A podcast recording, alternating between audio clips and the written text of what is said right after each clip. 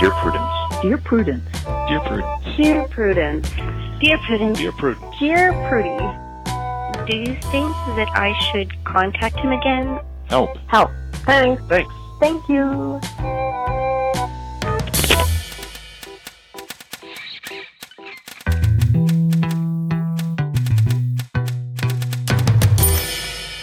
Welcome back to the Dear Prudence Show once again, and as always, I am your host, Dear Prudence, also known as Mallory Ortberg.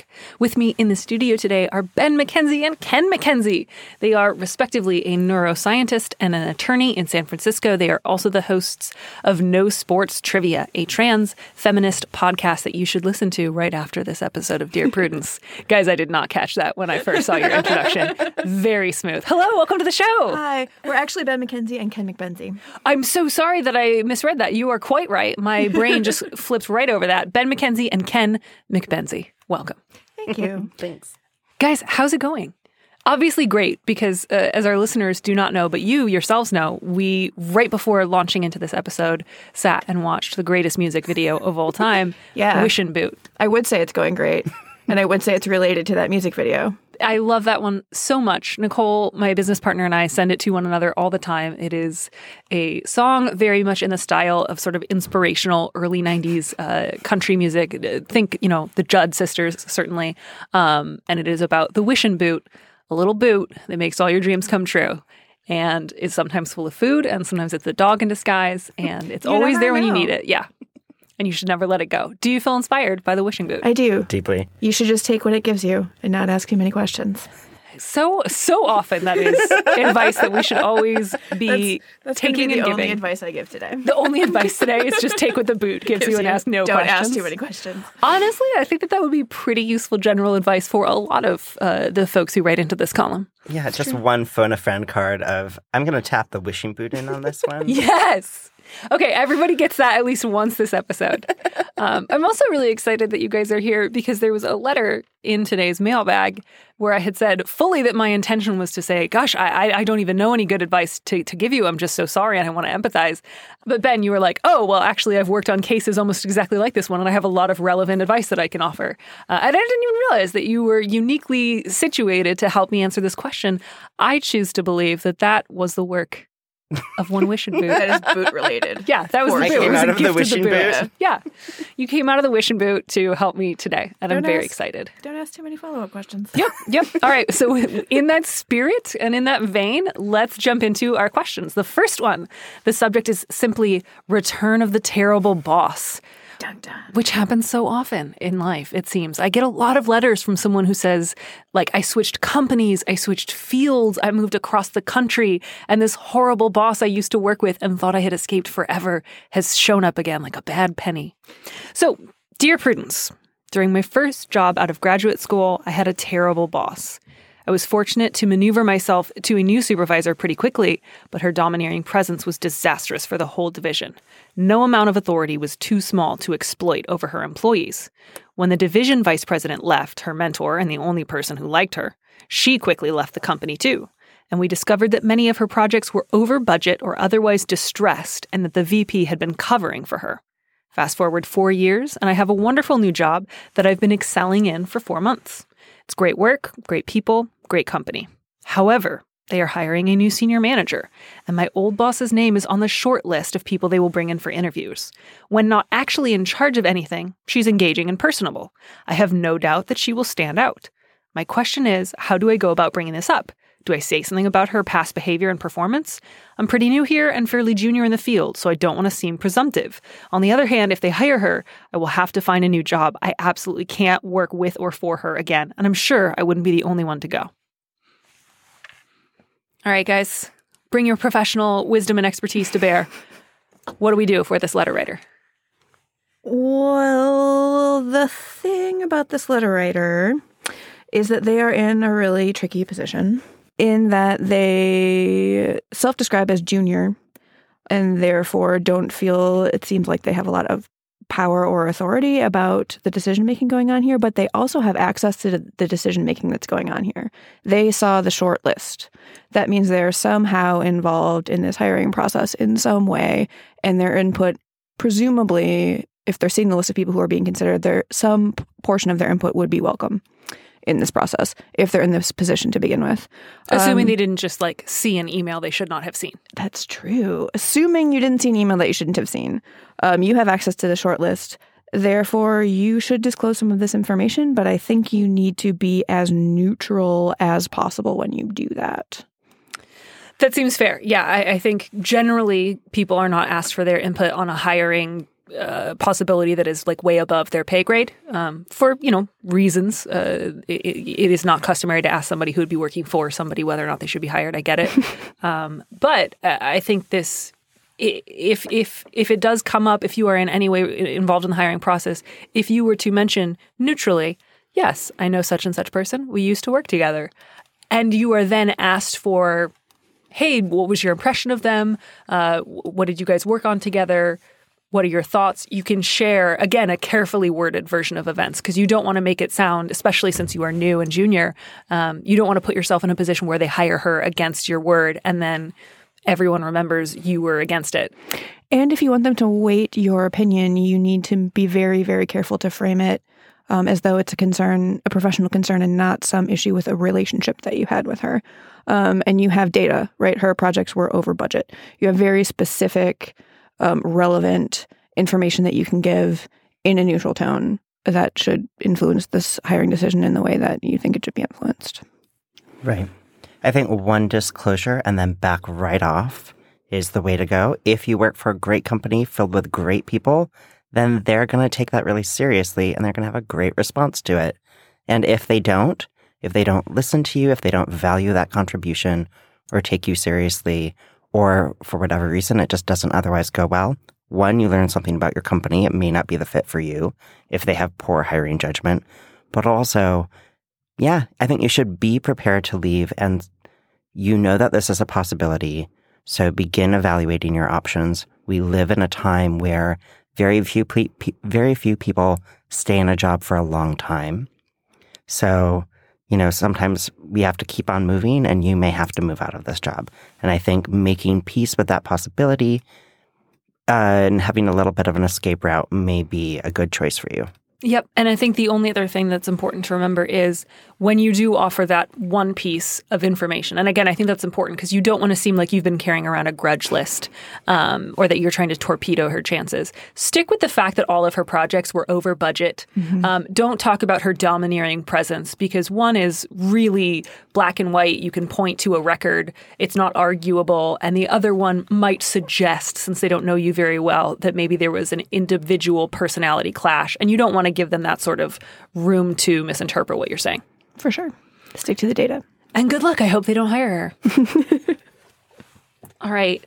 Would you care to read our second letter? I would love to. Sharing my young daughter with her father's mistress. Dear Prudence, I'm recently divorced from Colin. We're in our early 30s and have been together since college. I thought we were in love, but when I was eight months pregnant with our first child, he confessed he'd fallen in love with a woman I thought was my friend. Now our daughter is six months old, and Colin's finally moved out. I still feel traumatized and raw, but I want to do what is best for my daughter. Colin is engaged to his mistress, which means she'll play a major role in our daughter's life. What's more, Colin tells me she loves our daughter and can't wait to meet her. I know this is the best I could hope for in this situation, that my baby stepmother will welcome her with open arms, but I'm also furious that I have to share motherhood with this interloper. I've lost the ability to make so many choices recently, but this hurts the most. This person is really trying their best to see things on the bright side. I just want to give you a hug, letter writer. Like, this is. I get what you're saying, but it's also okay that this is not the best you could have hoped for. the best you could have hoped for is for a lot of things to be very, very different. Yeah, like I, while reading this letter, I couldn't help but notice that it did not contain a question.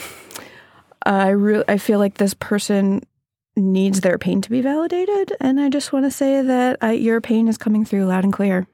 I hear it. Your feelings are valid. Yeah, this sucks. This sucks. You thought you were in love. You thought you and your husband were happy. You were a month away from giving birth. And your husband not only says, I've been having an affair with someone, your husband says, I'm in love with someone else. And it's someone you thought was your friend. This is an incredibly traumatic experience. To be experiencing this kind of major life upheaval while going through pregnancy and childbirth is unfathomable to me. Yeah. I see this as two issues that, while not Im- impossible to entirely separate, would be served well by the clearest boundaries you can manage. One is the trauma that you experienced. For that, I would recommend a personal therapist to cope with the trauma that's been done to you and also finding support. Tragically, you're not alone. So many people have been wronged by their partners in similar ways that um, depending on your resources and where you live, you may find, you know, great in-person live groups of other people who have gone through this or just online forums. You're going to find a lot of people. And I think it'd be very helpful for you to find someone that you really, a few people that have been through this and are a few years forward on the trajectory so you can see how they came out through it and learn from what went well and didn't for them. That's one issue. Take care of yourself is number one. And in that line, get as much distance from your ex husband as possible. Personally, that's done. That's over. I don't think a friendship or any kind of you and him relationship moving forward is going to serve you well. Um, next issue is your baby. Congratulations, you have a baby. I'm so glad that this child is loved by you and her father and prospectively by a, a incoming stepmother. A lot of parents have navigated this, so you're not alone in that either. Tools for that include have if you've just been through a divorce, you may have a mediator or access to good mediator referrals. Having a mediator on deck that you can use as an on needed basis, on an as needed basis, moving forward could be a really good tool in your toolbox. But um, I think that having a really bright line to say, and I will deal with you to as parents of my child, and I'm going to have, you know, again, go to your therapist and maybe ask for CBT skills. Nonviolent communication is really going to help you here. There are lots of worksheets about hierarchies of goals and priorities, you know, which is more important in this situation, your dignity or an outcome for your child. So going, so again, you've got two therapy goals. One is personal, coping with your trauma. The second is practical. CBT may help you there. And that is getting the communication and strategic skills to navigate these really challenging at first waters, but we see it every day. We see blended families manage this beautifully. I also just kind of want to look deep into this person's eyes through the radio and tell them that you do not have to share motherhood with this interloper. While your child may have a stepmother in her life, you are her full, whole, and complete mother. And that is unchanged by this. Yep, and I think too, kind of implicit that, that that was so helpful in terms of specific advice. And I just also want to encourage you, letter writer, um, not to feel like just because you want what's best for your daughter that you have to move really quickly into being super comfortable with everything. Um, please do not feel like you have to have a really friendly, jovial, convivial, European style relationship with your ex and his new wife. You're like, oh, we all get supper together. What's an affair? I don't care about any of those things. We're modern. Like you do not have to do that. That should not be a goal. If if all you get for now and the foreseeable future is I can be civil when we exchange parenting duties and that is it. That's great. Great job. Um, you know, if you're not like losing it in front of your daughter or yelling at this woman in public, you are doing a great job and you should pat yourself on the back. So please don't feel like you need to get happy for your ex husband. Um, you do not. Um, you need to be polite and to not put the burden of your emotions on your daughter. And that is it. That is the extent of your obligation. It has been six months. You know, six months ago, you thought you and your husband were about to have a baby together. And now you're trying really hard to convince yourself that it's going to be okay. And it is. But it's not going to feel okay tomorrow. And it still sucks what happened.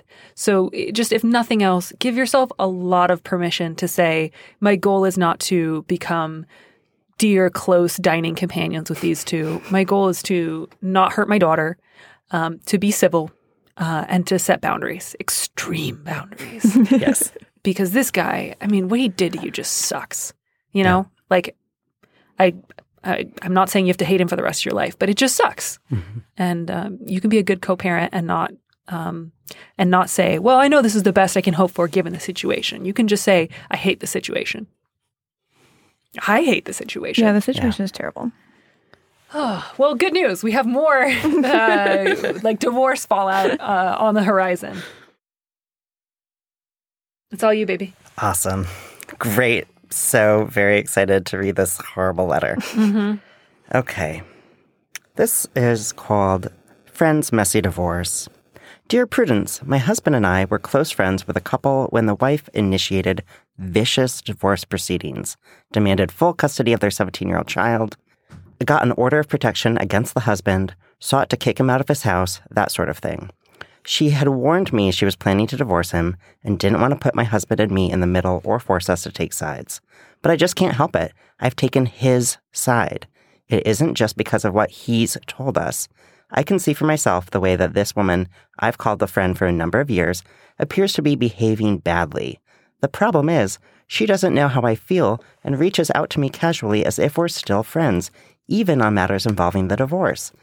I'm afraid if I explain to her how my feelings have changed, she'll try to use it against her soon to be ex somehow in a way I can't imagine.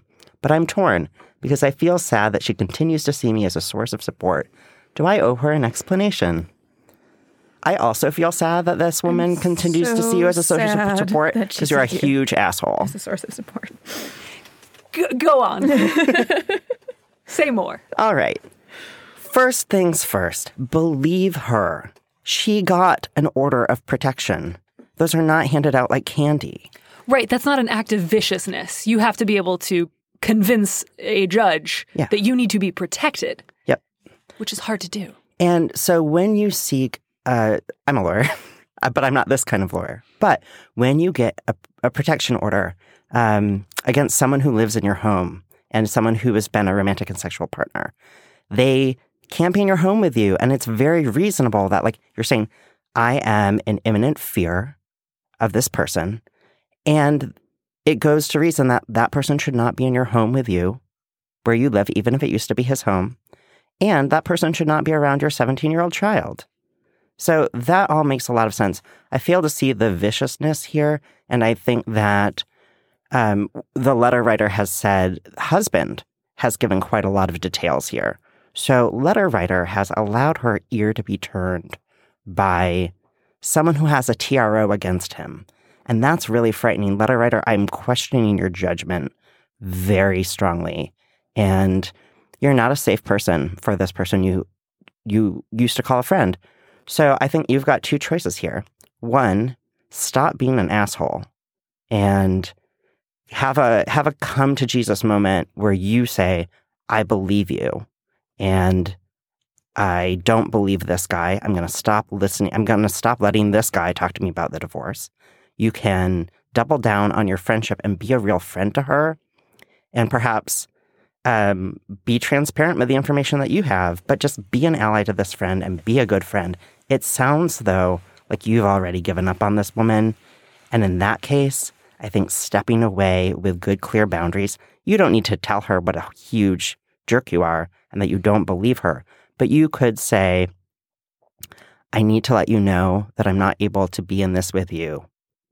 And let her know that, you know, step back and use clear boundaries so that she can get the support she needs from someone who's going to give it to her because you're not. I absolutely think that if you're not able to believe her and actually support her, you need to get the fuck away from her. And you should absolutely not burden her with the fact that you were one other person in her life who did not believe her in her struggle. Um, make up some dumb excuse that um, will not be painful for her as to why you can't be in contact anymore and get as far away from her as you possibly can.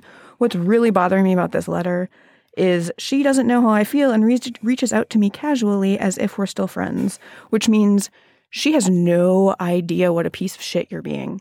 Um, you've not given her any indication, like you have been lying to her and betraying her this entire time while she's been going through an incredibly extreme and traumatic experience. Um, and if you can't, if you can't get with her, you need to get as far away as you can. No, and that's that's so telling, right? That the letter writer says she reaches out to me as if we're still friends. So it's not even that you don't think of yourself as a, sor- a source of emotional support. You no longer think of yourself as her friend. Mhm. Um, and I'm just so curious what did her husband tell you that leads you to believe the order of protection that she got against him is without merit and without justification? Um, how did you scan his statements for truth and veracity? Mhm. Why did it not occur to you to entertain the possibility that a woman you have known for years got an order of protection, not for funsies, um, not because she felt bored, not because she just one day decided to spite her soon to be ex, but because she needed to be protected? Like, I, it just does not seem like you have given any real weight to the possibility that she got that order of protection because she needs to be protected. And if nothing else, I hope that you will at least for a minute sit and say, what if I'm wrong about this situation?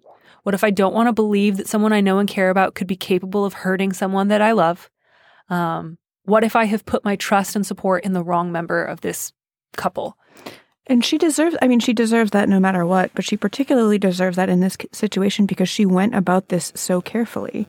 She spoke to you before she initiated these quote unquote vicious proceedings um, to tell you that they were going to happen. This was something that she had to plan probably in secret for a very long time.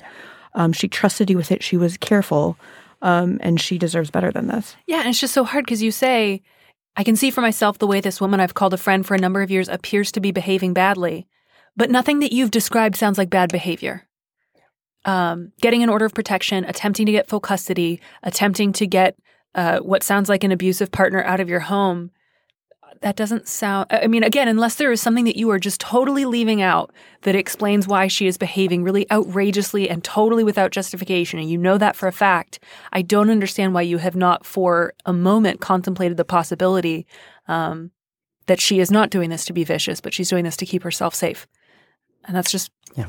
Yeah. Yeah. Yeah. I I think your guys' advice is spot on. Either seriously reconsider the orientation of your heart in regards to this woman, um, or back off and, and don't let her make the mistake of thinking she can trust you.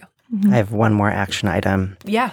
I letter writer, it sounds like you and your husband are providing a lot of emotional support to a man who has a restraining order placed against him. I would like to remind, and this is going to come up later in the episode, I'd like to remind us all that we have a duty not to let domestic violence go on when we're made aware of it. So you and your husband have a duty to not protect a man who, if we believe her, and we do believe her, you have a duty not to protect an abuser. So he goes to friend jail. If you don't want to support her, you don't support him either. This guy is cut off. This ex husband will get the resources he needs, but should not get them here and in this way. Yeah, I, I hear that. I think if absolutely nothing else, if a person you love has been accused of violence, um, particularly if someone else has gone to the point of getting a protective order against them, if you love that person, your first response should not be, they couldn't have done that. Let's pretend that didn't happen. Um, if you love them, your con- your primary concern should be finding out the truth, protecting the victim, encouraging your friend to accept the full consequences of their violent, illegal, unkind behavior. Um, that's what love looks like, not sweeping stuff under the rug. Um, so If you want to be a great friend, call every survivor organization in your locality looking for restorative justice programs and mediators. Um, one great example, I don't, I doubt you're from Philly because what are the odds?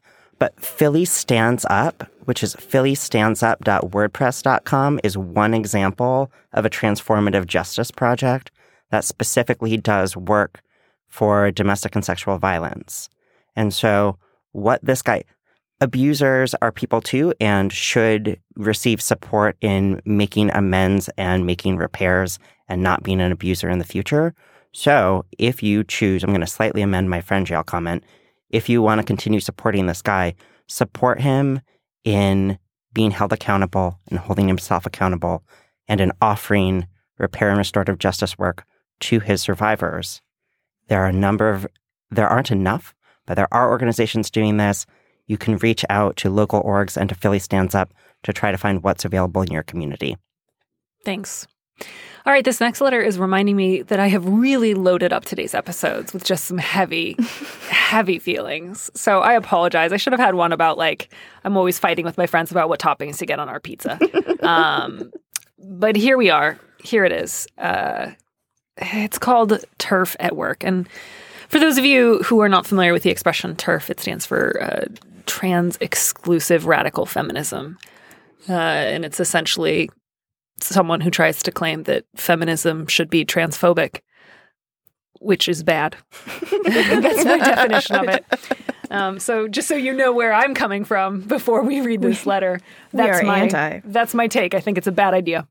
Um, Dear Prudence, I would like some advice on how to be a good ally to the trans community. Recently, I got a new coworker, Beatrice, who at first seemed like a progressive feminist, but over the course of a recent social gathering began to display transphobic ideas. At the time, I argued with her about her unfounded assumptions and fears about trans women, but I'm conflicted about what to do going forward. We are both part of a small community of English speakers living abroad, and so this group of colleagues is also my social circle. I saw Beatrice again at a group picnic, and she was entertaining and friendly, and didn't repeat any of her earlier sentiments. But knowing about her anti trans attitude makes me dislike the idea of forming a friendship with her. Her trans exclusionary radical feminism will always be on my mind when we interact.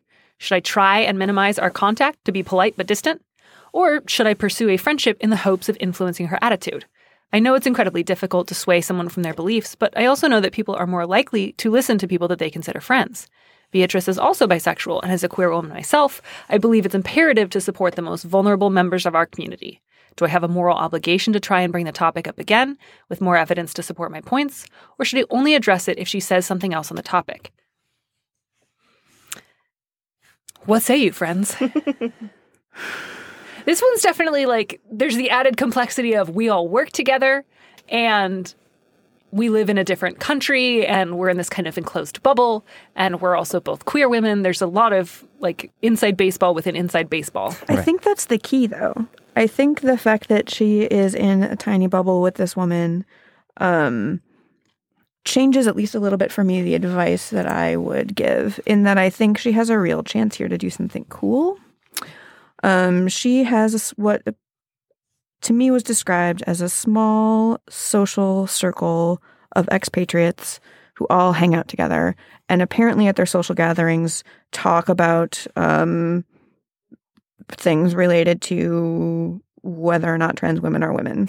She can really take the lead in these discussions, in that case, to um, suggest strongly that they are. Um, and I think in small communities, in small bubbly communities like this, estab- you can establish what the norms are. Um, if you are organized and consistent enough about it and care about it enough, which it seems like this literator does. My note is, you're doing it right! Exclamation point. Keep going. Yeah, I mean, there's a lot right here. Yeah? like it's not like, oh no, how do you help me after it? Like you were appropriate, you pushed back, um, you you made it clear that you were not on board with her transphobic sentiments, um, and then you know the conversation moved on. So like you both addressed it and also didn't have like a knockdown drag out fight with a coworker, um, and now you're trying to figure out how to strike an appropriate balance moving forward, and all of that is good. And I say a big thumbs up to that. Yeah, you push back once and have not seen the bad behavior repeat. So I think that you already made good progress. I'm hopeful um, that the proof is in the pudding. One thing, so she's the newcomer, and you've already got credibility in this social group. So you've got, I, I see two good strategies. One is for the social group to model emphatically trans inclusiveness, but another is to pull her aside as a friend and say, "Hey, Beatrice, I really like you. I'm so excited that you moved here. I, you know, I'm, I'm glad to have another queer woman in this small community. You made a couple of comments the other day um, that really got under my skin, and I want to do a check-in because what I've seen of your heart so far is great, and this seems really inconsistent with my otherwise great opinion of you. Can we just like?" And basically give her no way out but the good way and say, you couldn't possibly feel this way. Can you just confirm for me that trans women are women and that you're a good hearted person and I can trust our friendship? Because sometimes I've had conversations like that go great, where I just give them a script and say, please just nod. Um, because she really needs your friendship. She's the newcomer. She's on much shakier ground and wants to impress you, wants to get into this friend group. And if she's told the rules very clearly, very early, it might make a big difference. I think she's already possibly taken your feedback once. I this is interesting to me because there's part of that that I, I, I, like, and there's part of that that I worry could be like disingenuous. Which mm-hmm. is I like the, the idea that like the rules of the group are like we don't espouse publicly transphobic ideas because it's cruel. like in the same way that if someone was yelling a racial slur, hmm. we would get mad. Which not to compare, I know sometimes it's really easy to go down the path of like equating transphobia and racism and different things are different and that is okay. But yeah, absolutely to say like the standards are we don't talk about other people like they're not people. We don't misgender people. We don't call into question somebody else's gender identity. Um, but I think kind of saying your friendship with me is contingent upon yep. agreeing with this, I, I think it would be better to say, I believe really strongly um, in trans inclusivity. Uh, I believe that trans women are some of the most vulnerable members of the queer community, and that uh, you know we have a duty to honor and protect vulnerable members of the queer community. Um, and like, I would be happy to talk about this more with you um, and, and to sort of assume that she's coming more out of a place of ignorance than anything else. But I, I think I would differ slightly in saying, I know you're a good person, you want to be my friend, therefore say this to me. Um, I think I would encourage the letter writer to more say, here's what I believe to be true. If you ever want to talk a little bit more about it, I'd be happy to share with some of what I've read or what I've learned about the subject and why it's really important to me. I think that would be my only tweak.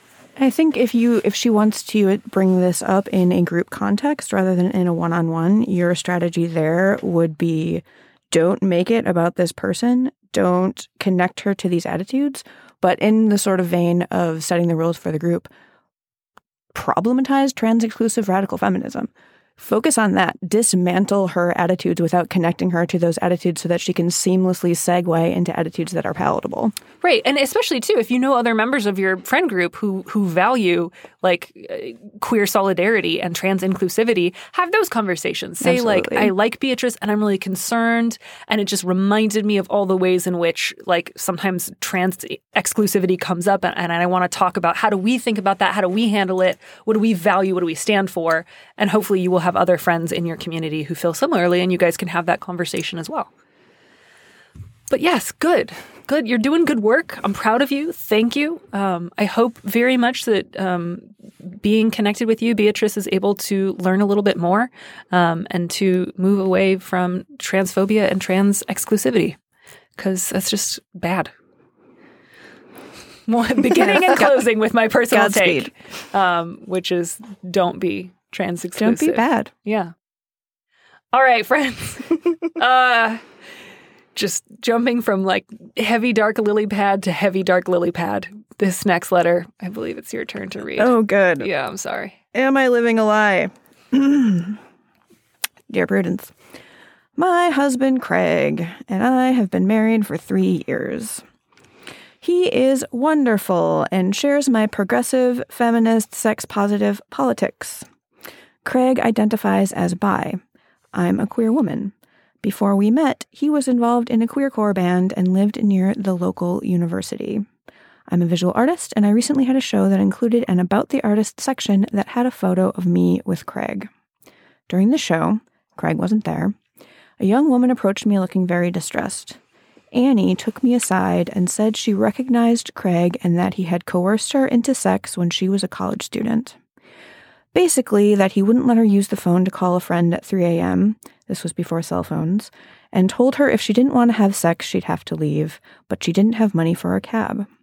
She said she'd frequently seen him in the neighborhood with other college aged women. He was in his late 30s when she was in college. Nothing she described rose to the level of rape, but sounded not at all like the husband I know. She mentioned where his apartment was and a diner I know he frequents, but nothing else rings true. She was also very girl next door looking, and I know his type has always been a bit more quote unquote chick. I'm having a hard time imagining he was interested in her. She left before I could get her last name or contact info. I haven't spoken to my husband about this, and I don't even know where to start. It was like an emotional drive by. I have no idea what, if anything, I should do, my position in general is to believe women, but for obvious reasons, I'm really struggling with this. Okay, well, I have a piece of specific advice for this letter writer. Believe this woman. we believe Annie. Yeah, believe this specific woman. uh, who did not stand anything to gain by coming up to a strange artist and revealing this very personal, vulnerable story. And then running away. and then running away in panic and in fear. Uh, the only reason you do not want to believe her is because it would cause you personal pain to view your husband as someone who has committed rape. That is not a good reason not to believe her. So believe her. Yeah, unfortunately, letter writer, your husband is a rapist. Yeah, that that part. uh, There were several parts in this letter where I wanted to just lay down on the floor. The part where you said none of this rose to the level of rape. Not two sentences after saying your husband coerced her into sex, barred her from contacting her friends and asking for help, telling her the price of staying in his home was having sex with him and making sure like that they both knew she didn't have the money to leave. That's rape. Mm-hmm. He raped her. Your husband raped that woman. And you know that.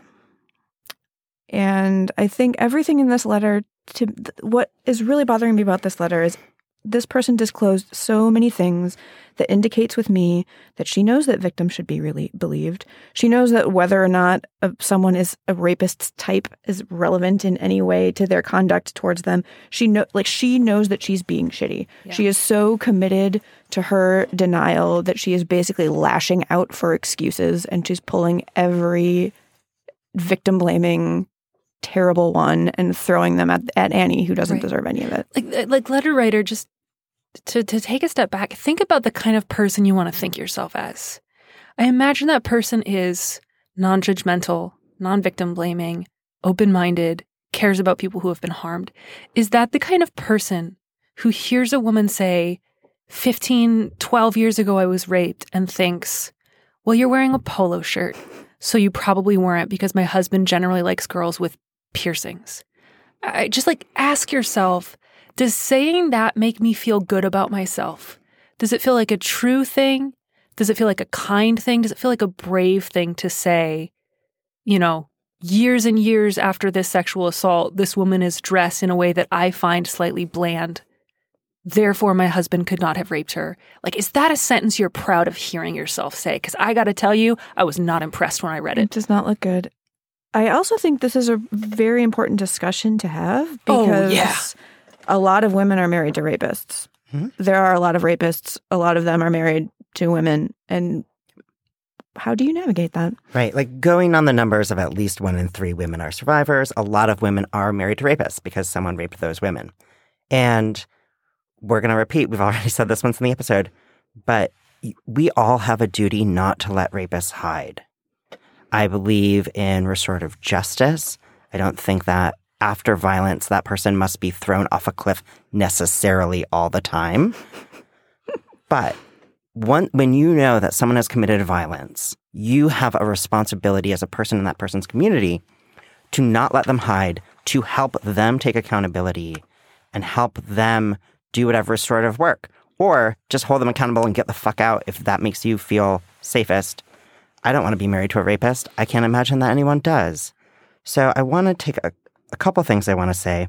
First, you listed his credentials, right? And that really scared me because when you told me, oh, he's bisexual and was in a queer core band and all of this, what I took more note of was this was a man in his late 30s living near a college campus who often spent time with young college students. My alarm bells are going off right there. That is just a power dichotomy. That is super creepy. We all know the man who sleeps with women, who's in a queer core band or in the queer community, who's often a lot older. We all know that guy. I want to, oh, I hate all of those guys. And I just really quick would like to quickly request that the letter writer take a take take a step back, take a deep breath, contemplate how many Annies there might be. Mm-hmm. Yeah. This is only the one who came up to you. Yep. And it sounds like he's now in his 50s, right? So if we're we're saying 12 to 17 years ago because cell phones weren't a thing yet, he was in his late 30s then. So this guy got away with it. He got it sounds like he's gotten off scot-free and that burns me up inside. So now let's talk about what you can do. Um, so first, yes, your husband is a rapist. To answer your question, yes, you are living a lie by pretending your husband is not a rapist and by protecting a rapist. You're a collaborator. You're doing violence by listing his credibility and trying to destroy Annie's credibility. That's violence. Stop being violent. So, here are your options. Here are some options that I've identified for you. One, if I were in your shoes, I would want some therapy for myself. I would want a lot of support for myself. This is scary. You do not have a job of protecting him. Your job is, in fact, to not let him hide. So don't let this stop you from reaching out and telling people what you're going through. You get support for yourself. This is really scary. There are resources like, um, there are resources like Philly Stands Up. So, phillystandsup.wordpress.com is one example of a transformative justice or community. And they might be able to give you referrals to your own local community. You can also reach out to um, therapists who do survivor work, couples therapists who do survivor and, um, oh, what do we call them? Perpet- survivor and perpetrator restorative justice work. There are people in your community who do this work because this work is happening all around us, even though it isn't amplified as much as it should be. That's changing. We're currently living in a groundswell of survivor dialogue and also restorative justice work. So this is, there are more resources than I think ever before for you. Um, so you've got to talk, to, well, you don't have to do anything. Um, I, I strongly encourage you to lay it on the line. Tell him that you know. Tell him what happened. Maybe you want to do that in a mediated conversation with a therapist. I don't know. If I, this were my husband, I would move right the fuck out. And then I would deal with it after that. Right.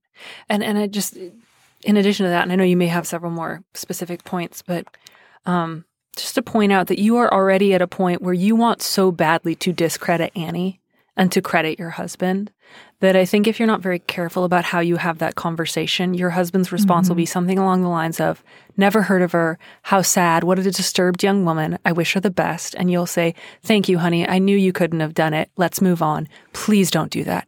That would be such a, a, moral failure of the highest order.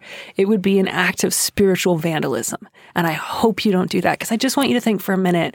Imagine you're Annie. You're in, you know, at this point, it sounds like her 30s. You're going to an art show and you see a picture of the man who raped you when you were in college. And you're distressed and you're shocked and you thought you'd never see him again. And you are in public and the artist is there and you think, maybe I can trust her. And you don't know what you're doing, but you go up to her and you're you're anxious and you say, I, I know that guy. He told me I couldn't leave his house. He wouldn't let me call my friends. I didn't have any money. I didn't have anywhere to go. And he said I couldn't leave unless I had sex with him. He said I had to stay and have sex with him. And and then afterwards you leave. Um, I want you to really imagine what that was like for her. What what it took for her to share that with you. Um, and to keep that in mind every time you are tempted to think, well, my husband's bisexual, so he couldn't rape anyone. My husband played a particular genre of music, so he couldn't have raped anyone. My husband normally likes women who have tattoos, so he couldn't have raped anyone. My husband has never raped me, so he couldn't have raped anyone. I just want to say when it comes to rapists and abusers, they always have people in their life they never show that side of themselves to, and that is on purpose. That is not because they have made a meaningful change or wrestled at all significantly with the harms they have done. They are investing in those people so that someday when it comes out, they can say, Let me call on my wife. Let me call on my friend I never raped. Let them come out and say, He was always great to me.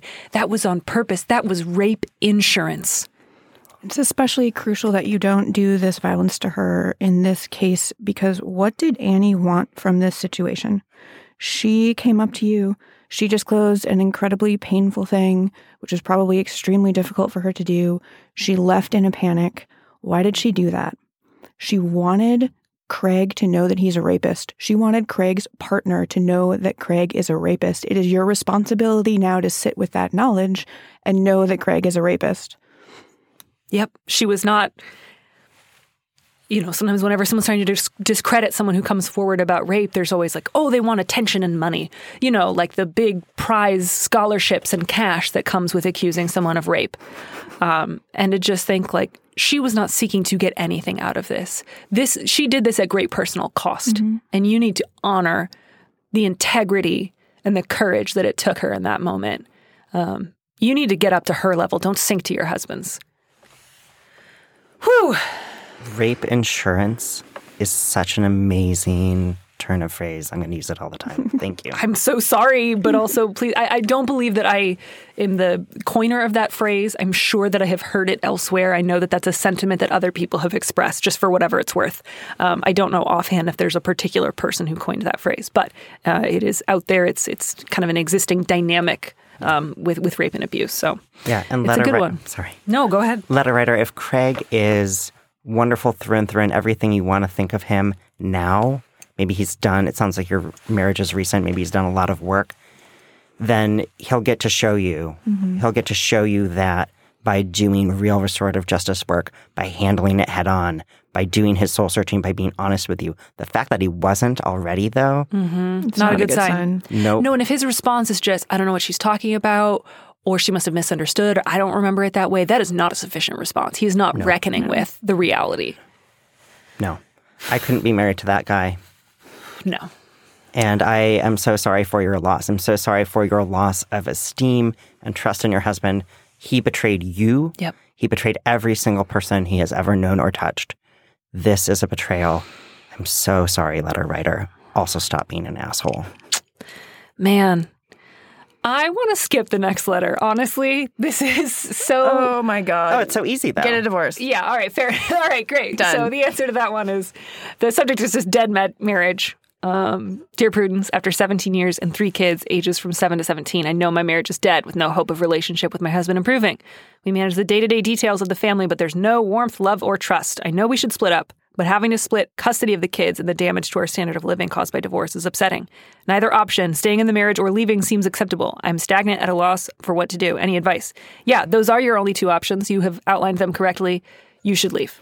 I'm pretty sure that um, having to split custody of the kids and damage to our standard of living caused by divorce is upsetting, is a stand in for the fact that you don't want to deal with the non trivial, in fact, major discomfort that comes from a total life upheaval.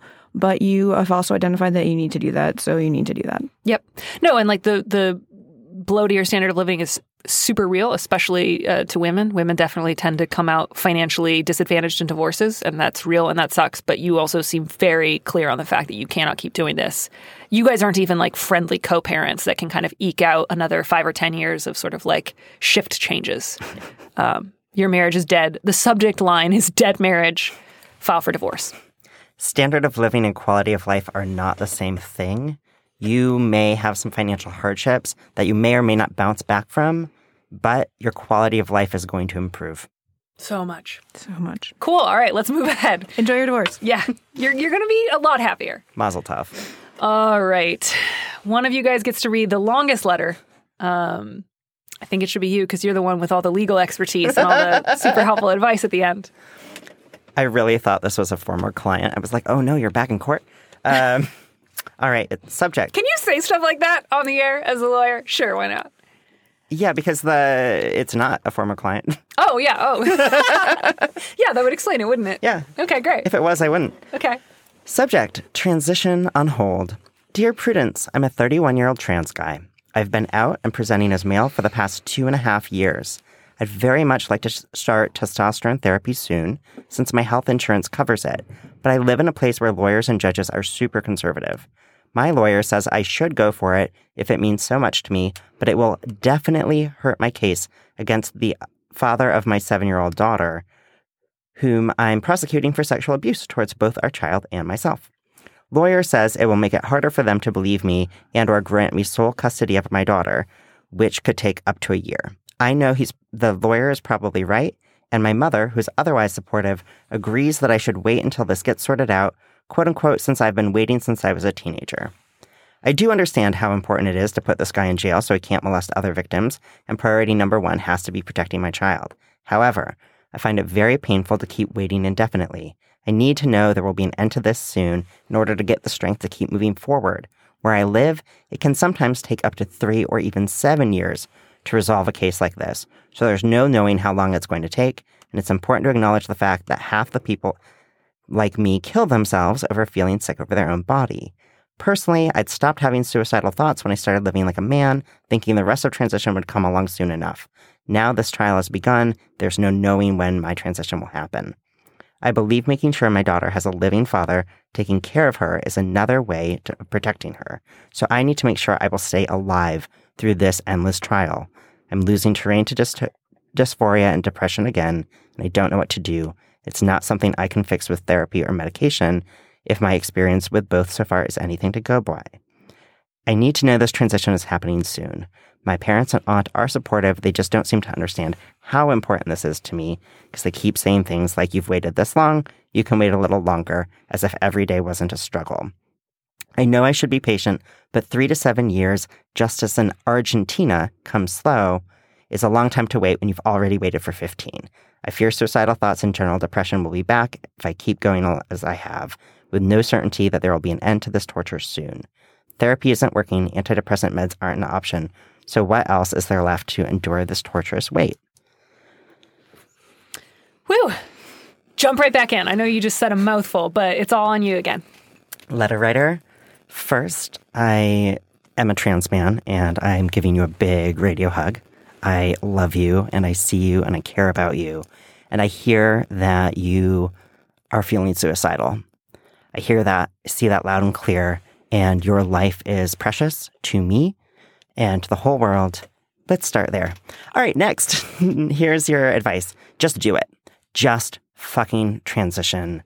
So, I'm an attorney. I have uh, been a consultant on a lot of cases that deal with this exact question.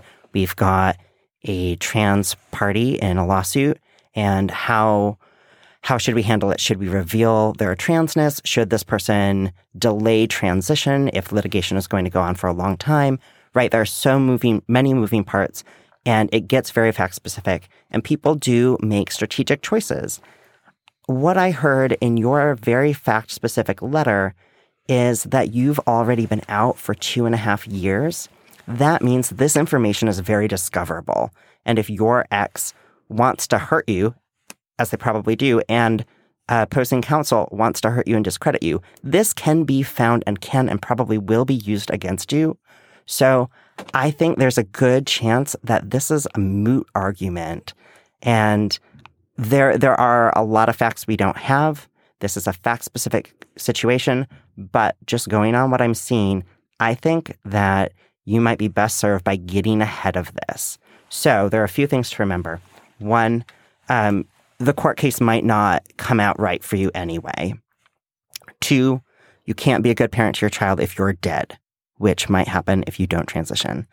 Three, you can just get a new attorney.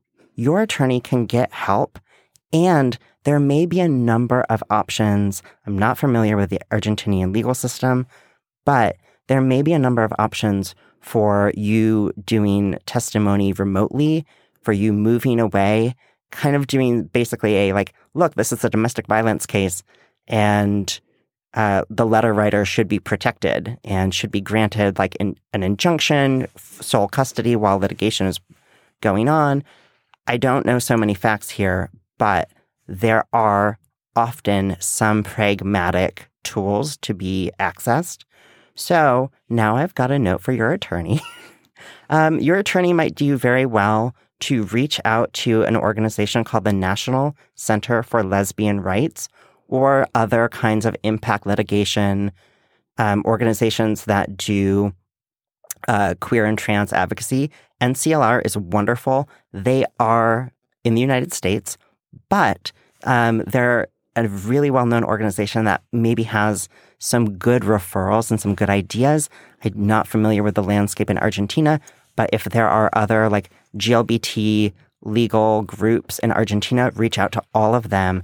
Ask them if there are folks, one, who might become your new attorney, two, who might be co counsel or just an, a consultant with your attorney. It sounds like your attorney didn't totally shut you down, but has a very bleak outlook, which may or may not be accurate. Um, but there are there are tools for your attorney. There are also possibly other attorneys out there for you, and there may be legal tools that you can use to protect yourself more. But at the end of the day, honey, you go to the doctor. I'm so glad you have health insurance. I'm so glad you have a mom and an aunt who support you. This is awesome. And I want you to start meds right away. Mazel tov. I'm so proud of you for taking good care of yourself. Oh, I, this ended on a slightly more hopeful note than I was thinking we would, just because this episode has been so intense. And I'm so glad that we have found like a moment of solidarity and love and affirmation and at least the hope of the possibility of something that is not totally bleak. Yeah. It's a gift of the wishing boot. if I had the wishing boot, I would wish that, man, at the very least, when all of us were confronted with the possibility of violence and or sexual violence in our own homes and families and friend and social circles, our first response would not be, let's ignore it and pretend it didn't happen. Although I guess if I had a magical wishing boot, first I would wish for those acts of violence. Probably wouldn't be in this position not to to begin have taken place. But I don't know, maybe it's just one boot. Is the wishing boot a time machine? Well, the wishing boot The we know boot can is be a a dog. and it's also you. Yeah. I- and it sometimes can be impersonated. Yeah. Oh yeah. So we can be there are we can be misled by false wishing boots. Pretender. You guys are my wishing boot.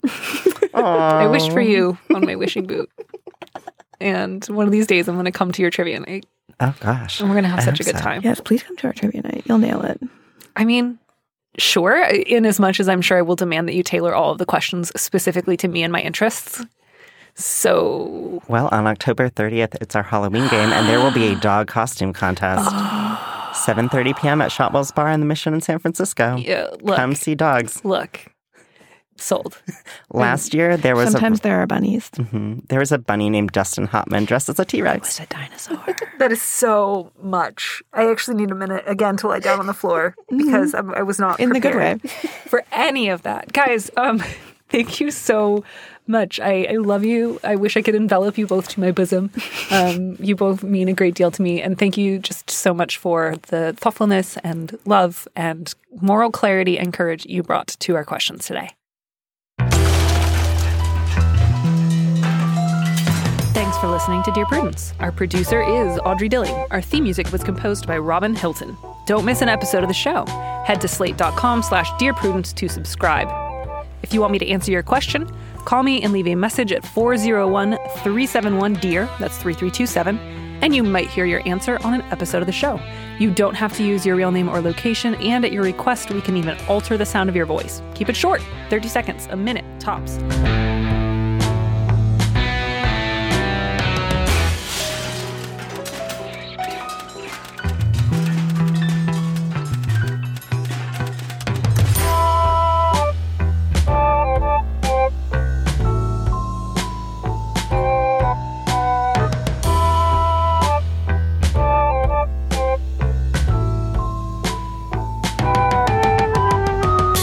It's a wishing boot, beautiful and true.